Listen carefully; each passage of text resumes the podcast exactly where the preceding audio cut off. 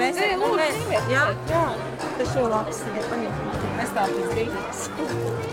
Roza, un tad tāda, jā? Vecāki, kuriem ir mazi bērni, lieliski zina, kas ir tuta, lapsa, āpsītis un feneks. Tie ir tēli, kas raidījumā tutas lietas jau piecus gadus ar asprātīgu dialogu un melodisku dziesmu palīdzību palīdz apgūt pasauli apmēram 200 tūkstošiem latviešu bērnu. Pri Cetuta. Šobrīd tutas lietas ir nofilmētas arī angļu, zviedru, igauņu, ukraiņu un portugāļu valodā un dublētas turku valodā. Tuta, kuru atveido aktrise Liena Sebra, nav iedomājama bez dziesmām, bet dziesmas nav iedomājamas bez Lauras Polences. Amsterdamā dzīvojošas džēza dziedātājas un komponistes, kurai tutas lietu dziesmu komponēšana ir pavērusi jaunu pasauli. Kad tuta dzied, tā ir tieši Lauras balss, kuru dzird bērni.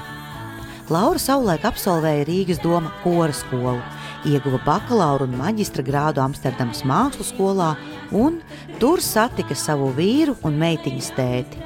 Un vēl Laura saņēmusi divus zelta mikrofonus kategorijā Gada labākais mūzikas albums bērniem. Nu par tutas dziesmām, protams.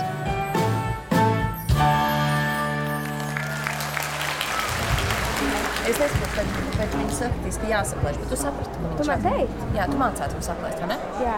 Ok, tas te neko nedaru. plēsi manā vietā. Jā, jā, jā, jā, jā, es satraucos, ka vai sanāks. Laura, nu, pirmkārt, viņa ir tutas draudzene, bet tas ir ā, ne tikai tā, ka viņa ir kā mans kolēģis, bet tas ir kaut kas, tas ir tiešām kaut kas vairāk, jo Laura iedod ar savām dziesmām un ar savu muzikalitātām sērijām jau tik daudz, un tā atmosfēra, kāda rodās, un tās dziesmas, ko mēs vienmēr saņemam, ir tik asprātīgas un tik smieklīgas.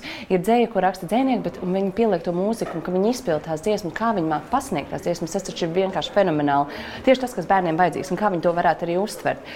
Bet tad nāk tās reizes, kad mēs tiekamies koncertos. Mēs tiekamies kopā. Un uh, viss kaut kas nobrūk, kaut kas nesanāk, nav laika kaut kam un kaut kas. Jo vienmēr tā notiek. Nu, tas ir radošs pasākums, tā nav grāmatvedība, un tad, kur var viegli izkalkulēt, kas viss notiks. Mēs vadāmies pēc situācijas. Un Laura vienmēr saglabā mieru, vienmēr pasaka kaut ko ļoti labu kādam.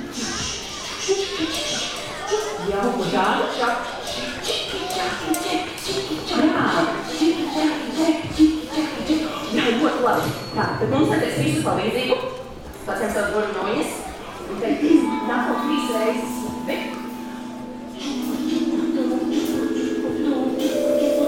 uz skatuves Laura ir tik brīnišķīgi kopā būt. Jo ir tā lieta, protams, viņai priekšā plīģelis, viņam mūziķi, kas sēž tur. Kaut gribētos, ka tas ir otrādi, ka mēs esam vairāk kopā, bet mēs jau, nu, tas instruments ir instruments, viņš tur mums ir. Un kad ir iespējams satikties ar acu skatienu kaut vai, bet, vai nu, tā, ka mēs jūtam vienu otru skatuves, tā ir, tas ir tik jauks mirklis. Viņa tiešām ir brīnišķīga mūziķa, brīnišķīga komponiste un ārprātīgi gaišs cilvēks. Jāpriecājas ļoti, ka tik daudz nāk bērnu un tik, tik priecīgi viņi tajos koncertos dejo un darbojās. Un tas ļoti patīkami, ļoti forši. Jā, jā tagad mums seši koncerti dēls teātrī divu dienu laikā. Un viss izskatās, ka ir izpārdot arī. Jā. Tas ir tāda pilnīga nejaušība. Tiešām es arī satiku Martu Selēcku, galveno ra- raidījumu tutas lietas producentu, satiku uz ielas, un mēs sākām runāt nejauši. Es viņu atpazinu kā savu klases biedru, bijušā klases biedra māsu. Un tā mēs sākām runāt. un Viņa teica, man ir ideja taisīt raidījumu bērniem, maz, no maziem bērniem. Un tad es, viņi uzrunāja mani, un es sāku rakstīt. un Pirms tam neko es nebiju rakstījis bērniem. Un es arī ļoti maz varu teikt, ka zinu par bērnu mūziku. Nekāda izpēta iepriekš netika veikta. Vienkārši sākām rakstīt, sākām taisīt dziesmas. Es atceros to, ka vienmēr no paša sākuma es domāju, ka visās tajās bērnu dziesmās ir jābūt kaut kam, kam bērnu, dzie, bērnu dziesmās nepiedienas būt.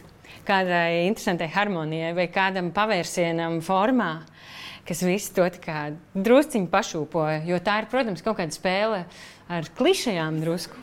Un tas, kā, lai, tas, lai ir vienmēr pašam arī paliek interesanti. Kurš tas bija? Kāds āksīs? Te nav neviena āksīša. Te nav neviena āksīša. Zemes?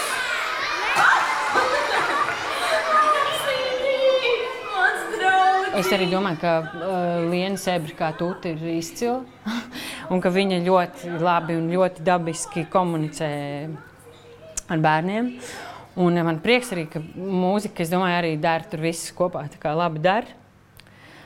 Un mēs darbojamies, un es to arī tā kā, es neesmu, teiksim, tajā mm, šī projekta daļā, kura kā domā kaut kādu stratēģiju vai, vai rada jaunu, jaunu saturu, teiksim, ideju ziņā, kur mēs iesim, kāda mums tagad tā vīzija, kā mums augt, kā, nezinu, uzņēmumam, kā, kā raidījumam.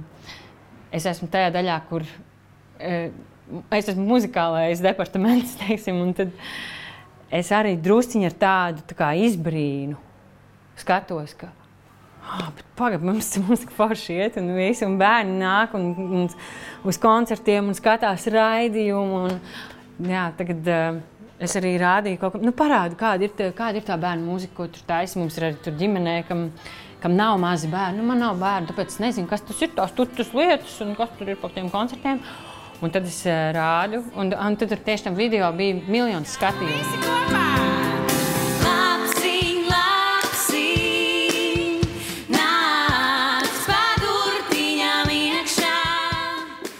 Tā man likās baigi komiski. Bet es pat arī noskatījos, ah, miljons jau ir, jā. Bet es, protams, savai meitai tagad rādu gan, gan tutas lietas, gan arī citus latviešu bērnu raidījumus.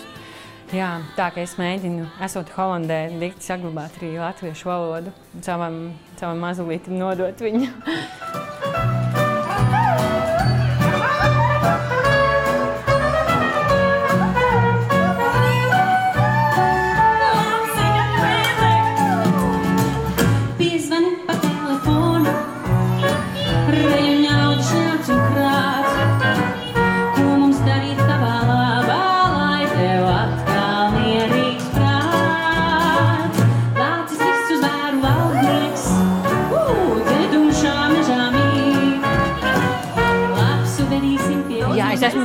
Dziesmās balss. Bet, uh, jā, tas ir tā mums sanācis, ka visas tās dziesmas es ieskaņoju, un tad uh, viņas nofilmē sērijā. Tā mums tāda laba sadarbība, tas vienmēr ļoti labi strādā. Un tagad arī koncertos mēs to īstenojam, ka Tuta ir klāta un Laura ir klāta. Jā. Nāc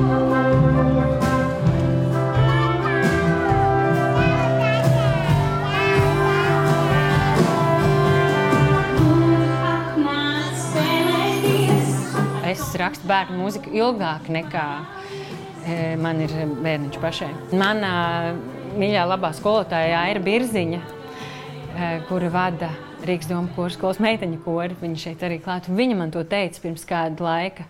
Nu, tu ar visām tām bērnu dziesmām sev piedziedāsi bērniņu. Un tāds arī notika, principā. jā.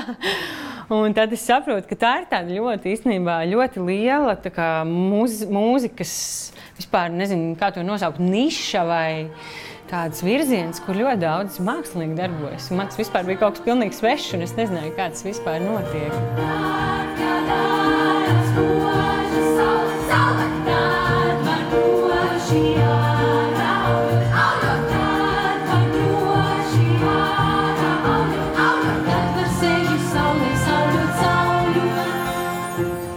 Pirmais koncerts bija, bija Tuta, uh, bija Lapsa, un mēs bijām trīs mūziķi. Un mēs sākām piecā. Tas kaut kā ļoti drīz tas izauga līdz tam, ka mums jau bija vēl divas dziedātājas, mums bija vēl perkusijas, pūtēji, jā, vēl visādi zvēri nāca klāt. Jā, tā kā, nu, tā kā tēli, kuri piedalās visā uzvedumā. Un tas projekts auga augumā, un tagad ir vēl meitiņu koris klāts, Rīgas doma koris skolas, kas ir man arī tā ļoti manu sirdi silda, jo meitiņu, meitiņu koris man uzrunāja šī gada sākumā taisīt skaņdarbu par tuts dziesmām. Es domāju, oh, wow, tas ir tik forši, ka šo man tagad prasa apdarināt meitiņu koriņu. Un tad es sāranžēju, un tad izdomājām, ka arī meitenes varētu piedalīties šeit. Es sapņoju kļūt par dziedātāju, tā, kas bija maza, un par dziedātāju un aktrise. Un kaut kā tā mūzikas taka aizgāja gara. Un tā, tas teātris, viņš ir kaut kur klātesošs ar to, ka, ja tu taisi tādu mūziku, kādu tu pats gribi, tad uh, to arī var izvēlēties, kā to, kā to veidot, vai ar kādiem teatrāliem elementiem.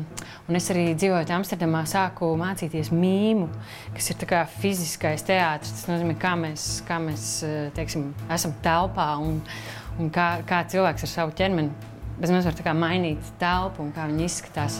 Learning involves repeating.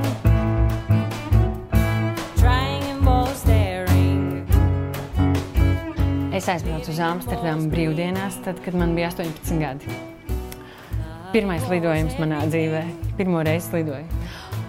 Un mēs aizlidojam ar draugu. Mēs esam divas tādas, kuras pirmo reizi lido, un kuras ir vienkārši izkāpušas citas planētas. Vispār viss ir brīnišķīgi. Un tad mēs pirmajā vakarā apmaldījāmies, aizgājām pilnīgi uz nepareizo pusi. Vēl kaut kā tur bija sarkano luktu rajons. Es domāju, ārprāts, ārprāts, kas, mums, kas ar mums tagad notiks.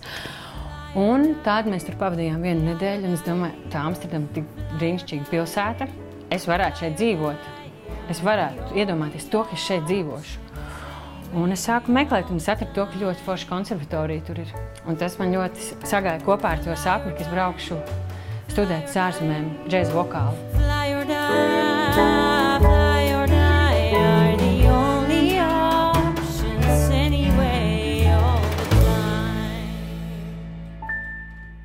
Pēdējā laikā man vienkārši vajag mirkli, kad es varu kaut ko pierakstīt vai ierakstīt. Jo ar mazu, mazu bērnu tas ir baisais izaicinājums. Es vispār nesaprotu, kāpēc es neizdevu desmit albumus, kamēr man nebija bērns. Es esmu vienu paspējis izdot tagad Nīderlandē. Un uh, es komponēju tad, kad ir jāpabeidz kaut kas. Tas niķis ar to, tiem deadlineiem un tas, ka ir termiņš, tas man neiet ārā. Un es mēģinu saprast, kā sevi to mainīt, bet tas nav vienkārši man.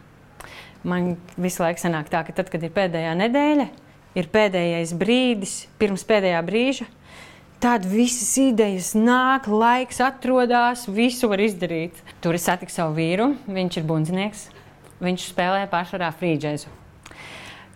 Tas ir arī viens no galvenajiem iemesliem, kāpēc mūsu kaut kādas domas par to, vai mēs gribētu pārcelties uz Latviju vai nē, ir šobrīd kā nav tik aktuāls. Jo viņam spēlējot frīdžēzu Am Amsterdamā un Nīderlandē un vispār visā tajā reģionā, Benelux un tā, tur ir forši un labi viņam strādāt.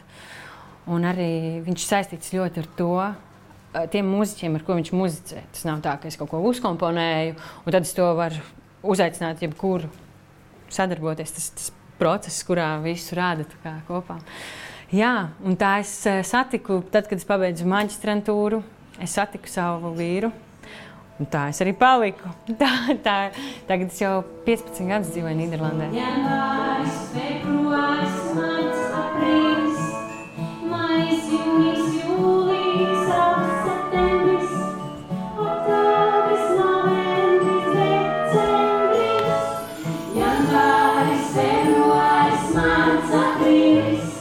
Nu, tur tur man ļoti palīdz palikt Latvijā ilgāk un spēlēt visādus foršus koncertus.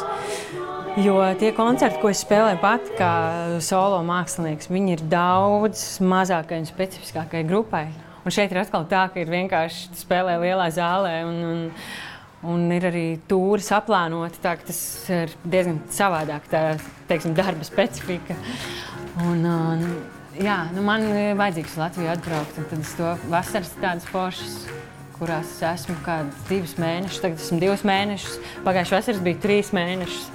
Tā kā es mēģinu tomēr to vienu kāju, vai vismaz to vienu pēdu šeit Latvijā turēt, man vajadzīga arī gan tā, gan valoda, gan viss kā kultūra un latviešu vide kaut kā tāda tuva. Nu, un arī tieši savu ģimeni, protams. Mums ar vecākiem kaut kā tā saikne ir tāda, ka gribas satikt un gribas visu pārunāt un, un atkal izdomāt, kā mēs iesim cauri tiem nākamajiem gadiem.